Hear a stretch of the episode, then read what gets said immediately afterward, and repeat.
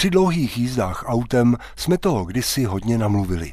Jednou to nekonečné vzpomínání a vyprávění příběhů už naše mladší dcera nevydržela a rezolutně prohlásila. Mne ty vaše příběhy nezajímají, chci mít vlastní. Tato její dětská rebélie se stala jedním z oblíbených příběhů, které si vyprávíme.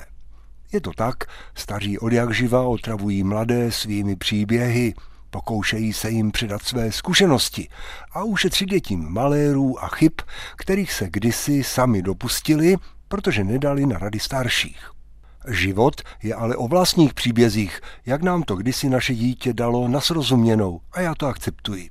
Historická paměť není záchranná vesta, je to koule u nohy, je to cosi, co brání i karům v rozletu. Přednedávnem se nám dcera již dospělá svěřila s jedním vlastním příběhem. Týká se shoppingu. Všimla si, že je obklopena věcmi, které nepotřebuje, protože k ním přišla, když si dělala radost nakupováním. A protože měla podezření, že jí ty věci nějak rychle zevšedněly, rozhodla se zjistit, jak dlouho radost ze shoppingu trvá. Prý je to 8 hodin – Přišlo mi to na mysl v souvislosti s pořizováním politických produktů, kdy rovněž platí, že lidem podezřele rychle ze všední, co si v euforii nakoupili u voleb. Z volebního shoppingu je krátká euforie i kvůli notoricky bídné nabídce. Poražení nemají moc co litovat a vítězové nemají moc co slavit.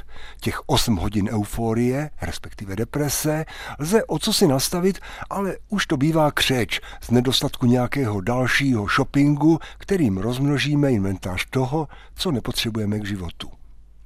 Když už jsme u dětí, závěrem přidám ještě čerstvý výrok vnuka Jonáše – před spaním si vzpomněl, dal bych si ještě kůrku chleba. Natřenou máslem zeptala se maminka. Osamělou, odpověděl Jonáš.